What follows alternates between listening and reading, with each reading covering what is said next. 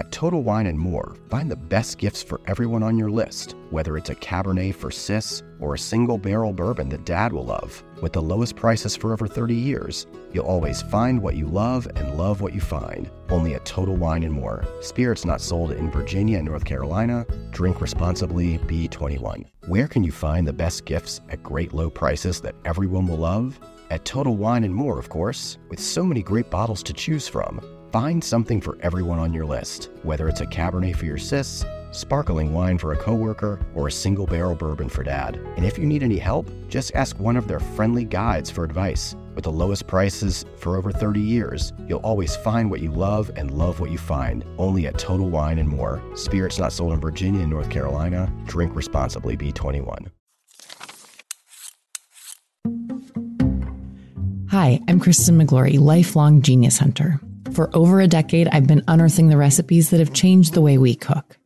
Now, on the Genius Recipe Tapes, we go behind the scenes with the geniuses themselves. This week, we are in prime baking season. And because we're thinking about baking, it made sense to speak to someone whose life revolves around baking so much that she's named for it Joy the Baker.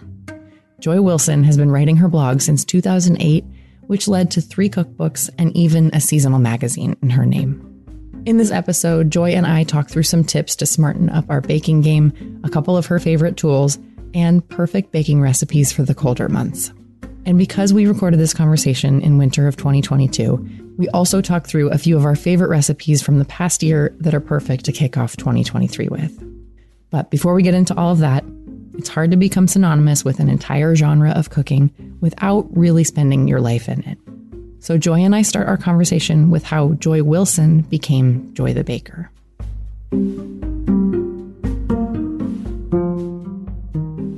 Well, I like to say that my parents were early adopter health food enthusiasts. I grew up in the early 80s, and I can attest to the fact that health food in the early 80s wasn't very good, wasn't very good at all. I remember like a lot of weird brown rices, like wild rices, a lot of toothy meals. and we didn't have a lot of baked goods in the house, a lot of store bought baked goods. They weren't in line with my parents' health food kick. But the loophole we had in our family was that if you could make it from scratch, it was fair game. So I remember being really young and finding a bar of chocolate in the pantry cabinet. It was a bar of unsweetened chocolate, but I knew not of unsweetened chocolate at this age. And I was like, score these fools left chocolate just like here in the house. And so I like enthusiastically unwrap this chocolate, throw it in my mouth, and discover to my horror that it is healthy chocolate. I was like, no, how could this be? But I did notice recipe on the back of this unsweetened chocolate box. And I was like, okay, this is a message. There are words here. We can decipher these words, use this chocolate and make brownies. And brownies with that box of chocolate was the first thing I ever baked by myself. And I just felt like such a wizard. I just was like, I've unlocked everything I've ever wanted. All really all I wanted was like Oreo cookies, um, but they were just so elusive to me as a child who didn't have any money or access to a grocery store on my own. Or permission. Or, right, or permission. Uh, so making this batch of brownies, like, blew my mind. And I, I mean, I had no idea. I was probably like, I don't know, eight or nine. I had no idea that, like, would I'd turn it into my whole career. I'd be so stoked on it. It would just be my whole career.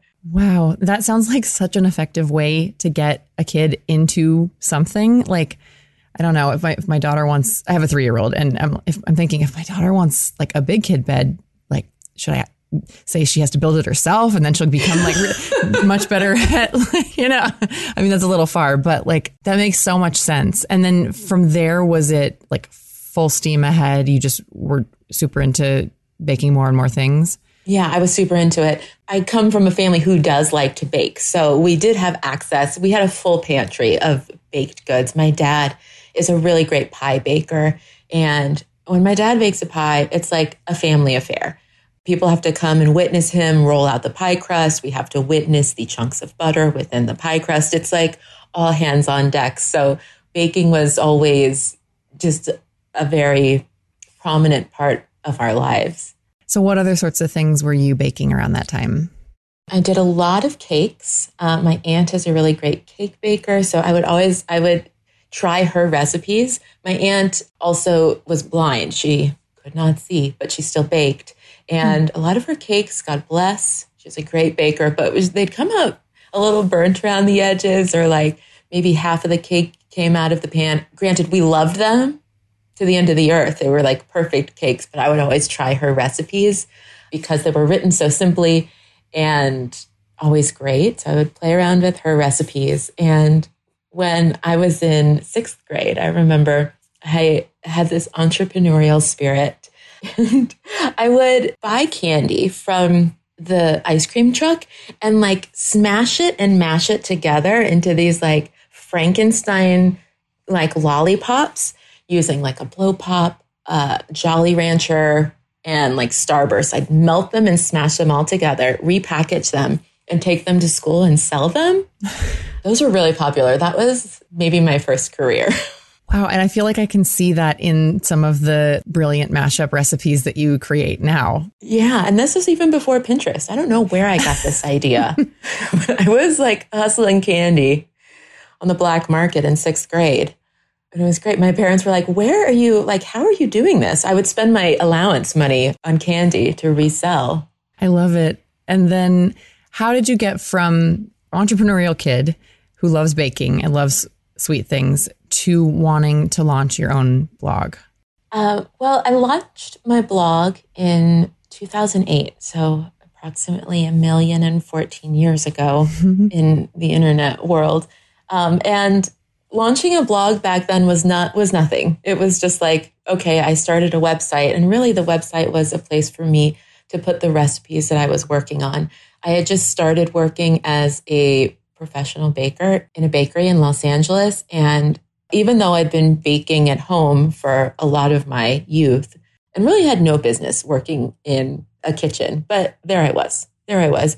And so I was working a lot of time outside of that kitchen, practicing my baking and experimenting with techniques because I didn't really fully understand the science of baking. And so I was teaching myself a lot of that. And the blog was a way for me to document what I was learning. And it wasn't so much like, you have to try this recipe too. It was more like, here's what I tried. Mm-hmm. Ooh, ooh, I think it's good. Let me know what you think. And yeah, the internet was just a, a different place where you could, you didn't have to be an expert on the internet in 2008. You could just, you could be trying. And, and that's how Joy the Baker started. And how has it evolved over the years from like, okay, I'm just going to, going to try this thing. Like, where did you start to see that it was becoming more than that? Well, I did, I learned how to bake. I became a great baker. And I, I say that humbly, but I mm-hmm. love it. And so I, I got good at it. And I think it started to change and really turn into a business uh, a couple years into it. I'd say maybe 2011, 2012. I wrote a cookbook. Mm-hmm. And also, you know, the internet, the world changed around what I was doing, and it became a place that I could use to support myself. And so, so I got better, and then the world sort of responded to the kind of work that me and a lot of other people were doing. And now it's still the blog, but it's so many other things, right? Yeah. Joy the Baker is the blog. That's the root of everything. I still test all of the recipes and have them secondary tested, but I still test all the recipes and do all the dishes and create all of the social content around it. But Joy the Baker now is a cake mix line at Williams Sonoma and a magazine, nationally sold magazine. I've tried a lot of things over the last decade plus. Joy the Baker used to be a podcast too, before everyone had a podcast. And so some things fall away and some things get added, but I'm always just very curious about where the brand, now that it's it's weirdly a brand, can go. Mm-hmm. What made you want to launch a print magazine after so many years doing digital things? Yeah, I I love print still. So I've written three cookbooks and I just think there's something so special about having, you know, having a cookbook in the kitchen. Cookbooks take such a long time mm-hmm. to make. Why so long? It's it's so it's such kind of a mind warp to go from creating recipes that will go on the site within a couple weeks, if not the week, um, to creating a recipe that will go into the world in two years, which is what is pretty standard for cookbooks. And that just, I don't know, it's just not a timeline that I enjoy. But making a magazine is much faster. Mm. Granted, it kind of runs you into the ground a little bit more um, to to make it, but I like the quick turnaround of three months or so, and people will have this beautiful piece of my work in their kitchens for the holiday or for the summertime. I like the immediacy of it. It's more how I work. Yeah, it's kind of a sweet spot between the immediacy of the internet and the forever and ever it takes to write a book. Yeah, that's what it feels like. So I feel like in the process of of writing the magazine, in the process of all of the recipes you're developing for the site um, and for your social media and everything, you have baked so, so, so many things this year. And so this is a really hard question, much harder for you than it is for me. But I thought it would be fun to talk about some of our favorite things that we've each baked this year. Does anything come to mind for you? So there's two that come to mind. If I can, do I get more than one? Absolutely. You three, Okay. four, five, however many you want to talk Okay. about. Okay, the one that comes to mind is from summer. I made a plum and lemon curd cake. And it's that kind of cake where it's like an easy sour cream based cake, but then you put plum halves in the center of the cake batter. And then I dolloped a bunch of lemon curd, oh, lemon curd on top and swirled it in lightly. And it's one of those long bake cakes. It bakes, even though it's a nine inch round, it bakes for about an hour in the oven. Mm. And the plums get really soft. No matter like how ripe they were, they soften beautifully inside the cake. And then the lemon curd on top caramelizes even more. It like gets almost chewy, like taffy consistency on top of the cake. And I just, as if lemon curd couldn't get any better. I just love that. So that's one of my favorite things that I've baked this year. I do have one question about that. If people wanted to make it in winter, would you substitute any wintry fruits in? Oh, that's such a good question. Wintry fruits. Wait, what are we? Let's think. What are we using right now? So I don't know that like apples would work. I think what's another wintry fruit? I mean, really, uh, apples are the like heroes all through winter. Pears, they're softer. Pears. So yeah, I think pear halves would absolutely work, and I think a layer of fresh cranberries would also work Mhm. in the middle of that cake. That might be the first thing I try is a, a layer of fresh cranberries. Although I think pears would work really nicely too. Or if you wanted to have it feel like summery stone fruit in the middle of winter and when you can't find a lot of fresh stone fruit, would you ever use frozen? Don't think that I would use frozen. Something just gets so thrown off with the water content when you mm. freeze things. Instead of a frozen, I would like go the other direction and go dried and like get those, get your prunes nice and plump with either like rehydrating with like warm orange juice or a little splash of bourbon, something like that might be really nice in the center of a cake and also make it super easy. What's one of your favorite things that you've made this year? Um, I really loved making Jessie Sheehan's epic snickerdoodles. oh Um, gosh. from her book Snackable Bakes. She does some things in that recipe to make it extra snackable, as in like you can go from like I want a snickerdoodle to I have a snickerdoodle in 20 minutes. So it's it's win win all around with the, Yeah. the the time saving and also they're just so good. Um, the two that really stood out to me are, and things that I'm going to remember for thinking about in future recipes. She has a trick for, you know, when you call for butter to be melted and then cooled. She, you know, she was thinking of all of these things to shave off time at every point of the recipe. So she just has you not melt the butter all the way so that as you're stirring it, it cools itself. So there's that Oh, little, yeah. little like quick hack. There's something about the fact that the, it's a fairly wet dough. Because of that, she's not having you chill it at all. Um, so it's like a loose, um, not very stiff dough. That means that you don't have to roll it into balls before you, you know, dunk it in the cinnamon sugar, and they kind of still naturally spread out to perfect circles because they are already they're they're not like cold in the center. Yeah. I'm used to snickerdoodles where you have to like roll each ball, which is fine. But when you don't have time and you just want a snickerdoodle or you're making it with an impatient three year old, like you can you can get through it more quickly. Yeah. So that's that's definitely one that I will remember anytime I want a snickerdoodle. With a lot of great home baking, you you find these little hacks. You're Mm-hmm. like, I just want to eat this. So like what's the shortest road for me to eat this, but also do it well and do it correctly? Because baking does have to be done correctly for the most part. Mm-hmm. It's like where are the the cheats that won't that won't bite us in the end? Yes, exactly. Do any other tricks like that come to mind? Um, I I made a recipe earlier this fall. It was like a brownie skillet cake that I I baked pears, toasted hazelnuts, and chocolate chips on top of it. It was like a gluten free brownie skillet cake. So delicious, thanks to tahini. Like takes it over the edge. But I mm. wanted the hazelnuts roasted. You know, they come with the skin on them. So I wanted them roasted. The first directions on most re- baking recipes is to preheat the oven, usually to mm-hmm. 350 degrees. I said, but we need to roast these hazelnuts. We're just roasting the hazelnuts as the oven preheats. So turn the oven on. Doesn't it's not going to be preheated right when you just turn it on. Put the hazelnuts in and give them like eight minutes. As soon as you smell them, they're done and then your, your oven is probably done preheating too. So just little things like that, mm-hmm. where it's like realizing what's not too precious. That feels so satisfying when when you discover something like that that can just neatly tuck into another step and doesn't have to add any time. Yeah, like it fits, it works. Mm-hmm. Puzzle piece.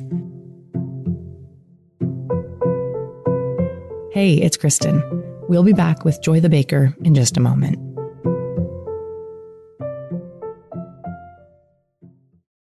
You reach for the top olive oils and invest in the best pans. But in the kitchen, how well do you care for your greatest tool, your hands? When mine take a beating cooking and cleaning, which is often, I use Bag Balm to work its wonders on my poor, distressed skin. Created 125 years ago on a Vermont dairy farm, their soaps smell great and clean hands without stripping moisture, and their fast absorbing lotion means I can quickly get back to cooking. Treat your hardworking hands to Bag Balm, every chef's best friend. Use code FOOD52 for 20% off your order on bagbalm.com, good through 2024.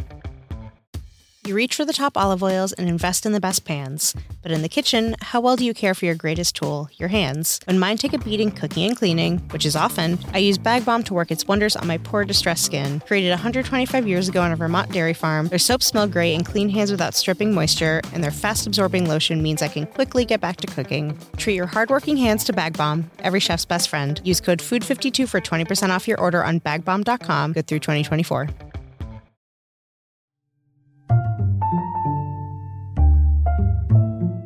And we're back with Joy the Baker.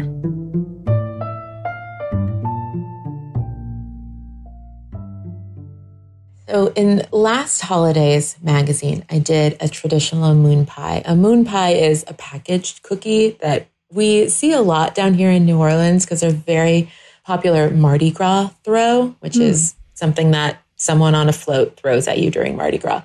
You might think that it's like all beads. There's stuffed animals coming off of those floats. There, it's wild. Uh, but one of my favorite throws is the moon pie cookie, which is a sandwich cookie with marshmallow inside, usually coated with chocolate, sometimes like a strawberry or a banana frosting. Packaged cookie thrown to you by a stranger. I mean, when you're on the sidewalk, when you're out in the streets, there's nothing better. I've even picked up a moon pie that had fallen on the ground. That was like definitely in the gutter. But the package was intact. intact. You check and it's we're intact. Absolutely you eat that. That's a treasure. So I made a moon pie recipe in last year's magazine that was like a little bit fussy. It has graham cracker in the sandwich cookie crust. You make your own marshmallow filling, and then you dip it in chocolate. It's a little bit of an intensive recipe, to be fair. No one probably made it. I did. I enjoyed it. But this year I made a moon pie bar. Whenever you turn something into a bar, it like instantly gets easier. So I made like a shortbread, buttery crust that doubles as a topping with some ground graham cracker inside. I did make a marshmallow cream from scratch, but really, once you can wrap your mind around working with gelatin, it's actually easy. And then it has just um, chocolate chips thrown in, and then like the crust kind of crumbled on top. So you get that sandwiching effect this like gooey moment without all of the fuss of making a traditional moon pie or the fuss of eating one out of the gutter. That was the fun thing I made this year. I remember seeing that recipe and it looks so good. And I feel like you have this knack for like layering things such that the different contrasting textures kind of emerge. And it's something that you're inspiring me to, to practice. Like, how do you layer the, you know, very simple bar so that you get these like cracks and fissures that, you know, yeah. the, the gooey marshmallow cream and the chocolate chips will kind of pop up through and create these different little rivers of texture. Are there any other baking tricks that come to mind as our listeners are like kind of itching to be baking more throughout the winter? I know you have a bajillion tips because you bake all the time, but like, are there any top tips that you would love to share with people as they're baking through the rest of the winter? Yeah, I, I tell people often to really get to know their oven because a recipe will say one thing and that recipe was made in probably several different ovens, but you really have to get to know the oven that you're working with. One of the things I recommend is that people test for hot spots in their oven. I test for hot spots in my oven with slices of white bread, like sandwich white bread, and I, I'll place six slices across the baking rack, just the rack in the oven, and leave the oven on at 300, 375 degrees it'll toast some of the slices more than it toasts others. And so you can open the oven after 12 or 15 minutes and see what slices of how the bread is toasted. So I know that, like, for my oven, my back left corner is a hot spot. And it doesn't mean that it's a bad thing, but it but it does mean if I'm baking biscuits there, I want to rotate that pan you know, about halfway through baking or three quarters of the way through baking to make even browning through all of my biscuits. Or if I want some extra browning on my pie crust, mm-hmm. I know I'm tucking it into that back left corner. So that sort of information about the tool because you can bring a batter together really well. But if you don't know what's going to happen to it when you put it in the hot box, you're not doing all of the all of the work. Mm-hmm. And then you get to eat a lot of toast, right? Oh my gosh, so much toast. I also have an oven thermometer in there, so I test it about, you know, twice a year. I just check in. Yeah, just get to know your oven. Like I know that sometimes I want to I want to like kickstart my oven into some browning, so I'll turn my oven off and then immediately turn it back on and that'll start the fan up if you don't have a convection oven. Ooh. So I, there are little little tricks because I know that my oven can get a little lazy sometimes. It can mm. be like, eh, we're at 350. I'm like, no, I want you at like, I want you hitting it hard at 350. I want that fan going. And so I'll turn it off and I'll turn it back on. Little things like that. Just get to know your oven. My gosh. It's just like when the internet goes out or like the yes. Nintendo game doesn't work. Blowing it. Yeah. People don't do that anymore. Like technology has advanced. I don't know what they're doing now, but I, I mean, definitely if there's a certain generation that's listening to this right now and is like, yes. yes, I blew on the Game Boy. Yeah. The Paper Boy, it's dusty in there. You got to blow on it and then stick it back in. Yeah. um, any other tips for people getting into baking this winter? Yeah, I would say if you haven't baked in a while, replace your baking soda and your baking powder. It's it's okay if it says it's not expired. If if you bought it at the beginning of the year, just replace it. Throw the baking soda down the drain with a little bit of vinegar, clean the disposal. There's a lot of uses for it. But having fresh baking soda and baking powder and knowing that it's fresh makes a huge difference. I've baked in people's kitchens who's like, yeah, I bake sometimes. And if your leavening isn't fresh, it's not going to do the job that you need it to do. So you'll have some really dense baked goods. You might think it's you or your baking, especially if you don't bake very often. Mm-hmm. It, it's hard to know what's wrong. And so we want to just get the most things right. And one of those little things that you can get right is to have fresh leavening. So spend five bucks and get a new can of baking powder and baking soda. The other tip I have is to treat yourself, make your life easier, and buy pre cut parchment paper.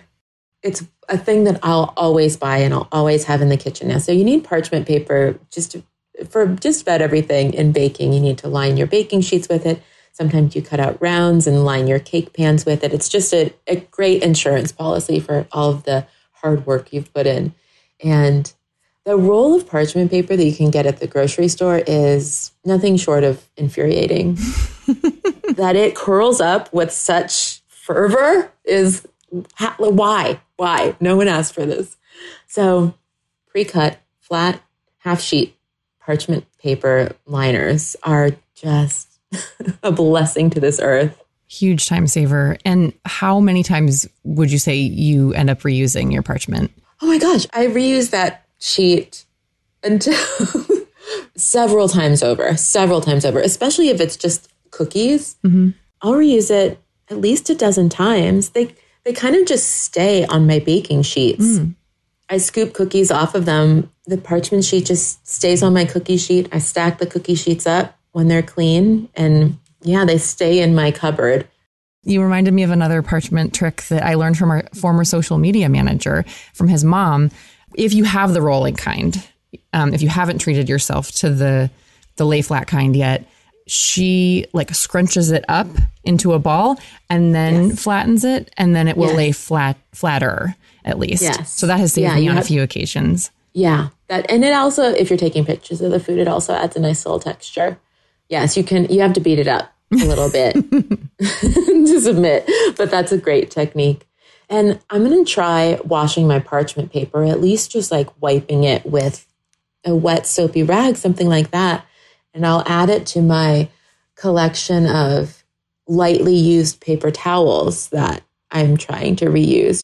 We're not supposed to use paper towels anymore. I know I get that, but sometimes I do. And I if I just used them to clean the counter, you just rinse them off and let them dry and then you can clean the counter with them again. Yes, there are other options, but it's towelifying paper towels even more. Yeah. towelifying. You are more a towel than a paper towel. Believe in yourself. They're like, okay, I got this. and you are more parchment than paper. You are more parchment than paper. Uh, I'm going to have to, that's going to come up in like a meditation of mine, I'm sure. I am more parchment than paper. Thanks for listening, and my thanks to Joy Wilson for speaking with me about some of her favorite tips and recipes to bring into a new year of baking. This week's episode was put together by me, Kristen Miglore, executive producer Harry Sultan, and with post production by Crutchphrase Studios. If you have a favorite recipe oozing with marshmallows, I would love to hear about it at genius at food52.com or by tagging me on Instagram at Miglorious. And if you like the Genius Recipe Tapes podcast, the very best thing that you can do to support us and to help other people find our show is to take a moment to leave us a five star rating and review. And because you can't throw this podcast off a Mardi Gras float like a moon pie, maybe just text a friend who loves baking about us so they can listen too. Thanks so much. Talk to you soon.